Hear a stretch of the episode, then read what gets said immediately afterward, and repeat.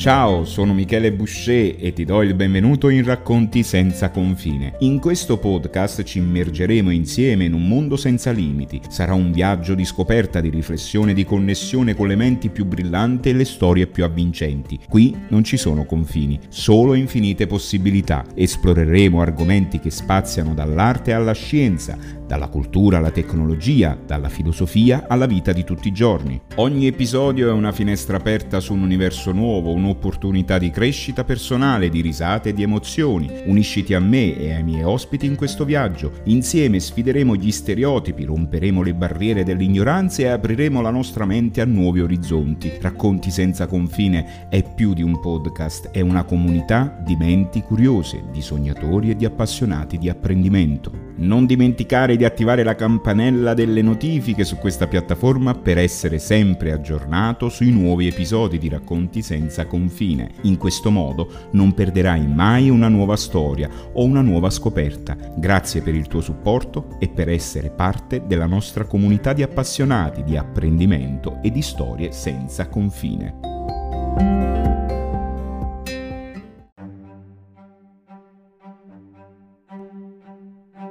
In una tranquilla domenica mattina del 12 settembre del 1993, nella città di Potenza, una giovane studentessa di nome Elisa Claps, nata il 21 gennaio del 1977, si preparava per una giornata apparentemente normale. Era l'ultimogenita di una famiglia composta da tre figli, il padre un commerciante e la madre un'impiegata. Elisa frequentava il terzo anno del liceo classico di Potenza e aveva davanti a sé un futuro promettente. Quella mattina Elisa disse a suo fratello Gildo che sarebbe andata a una funzione religiosa nella vicina chiesa della Santissima Trinità insieme a un'amica. Le assicurò che sarebbe tornata entro le 13 per raggiungere la famiglia nella loro casa di campagna a Tito e pranzare tutti insieme. Tuttavia le cose presero una piega inaspettata. In realtà Elisa aveva concordato di incontrare un amico nella chiesa per ricevere un regalo in occasione della sua promozione agli esami di recupero. Da quel momento Elisa Claps sparì misteriosamente nel nulla e le tracce di lei si persero completamente. L'inchiesta iniziale fu affidata alla Procura della Repubblica di Potenza e la PM Felicia Genovese assunse la responsabilità del caso. Si scoprì che l'ultima persona a vedere Elisa era stata Danilo Restivo, un giovane di 21 anni originario di Erice in Sicilia che si era trasferito a Potenza con la sua famiglia. Restivo si rivelò subito un soggetto sospetto agli occhi degli investigatori. Dopo la sparizione di Elisa, si presentò al pronto soccorso dell'ospedale con indosso abiti insanguinati, sostenendo di essersi ferito accidentalmente durante una caduta vicino alla chiesa della Santissima Trinità. Tuttavia, la ferita sembrava essere stata causata da una lama e i suoi abiti erano evidentemente macchiati di sangue.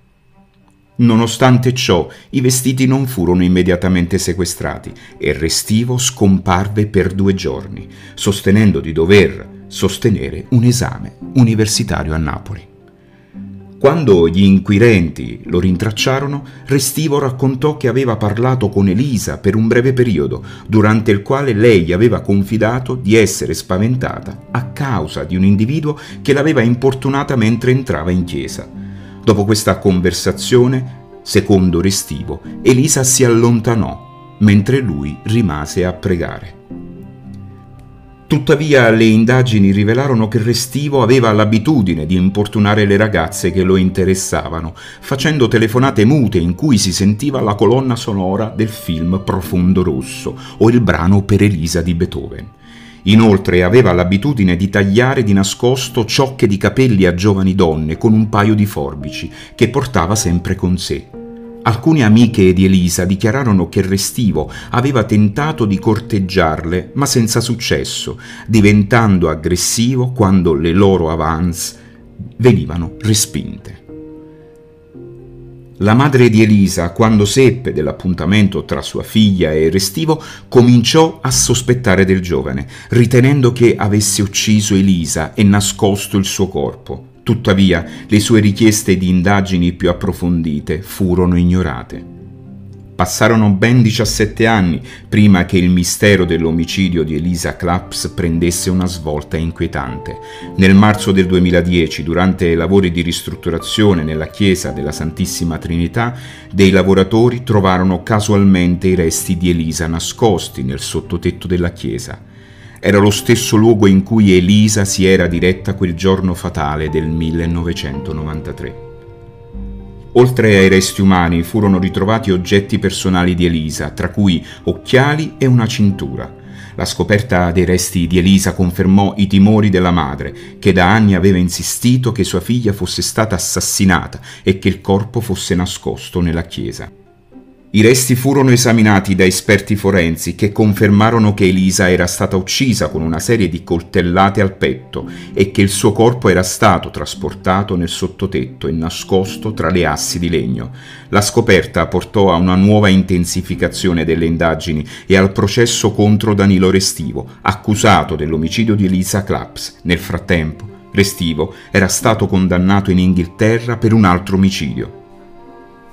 La storia di Elisa Claps divenne un caso di notorietà nazionale e portò alla ribalta le accuse di negligenza da parte delle autorità e dell'insabbiamento di prove cruciali.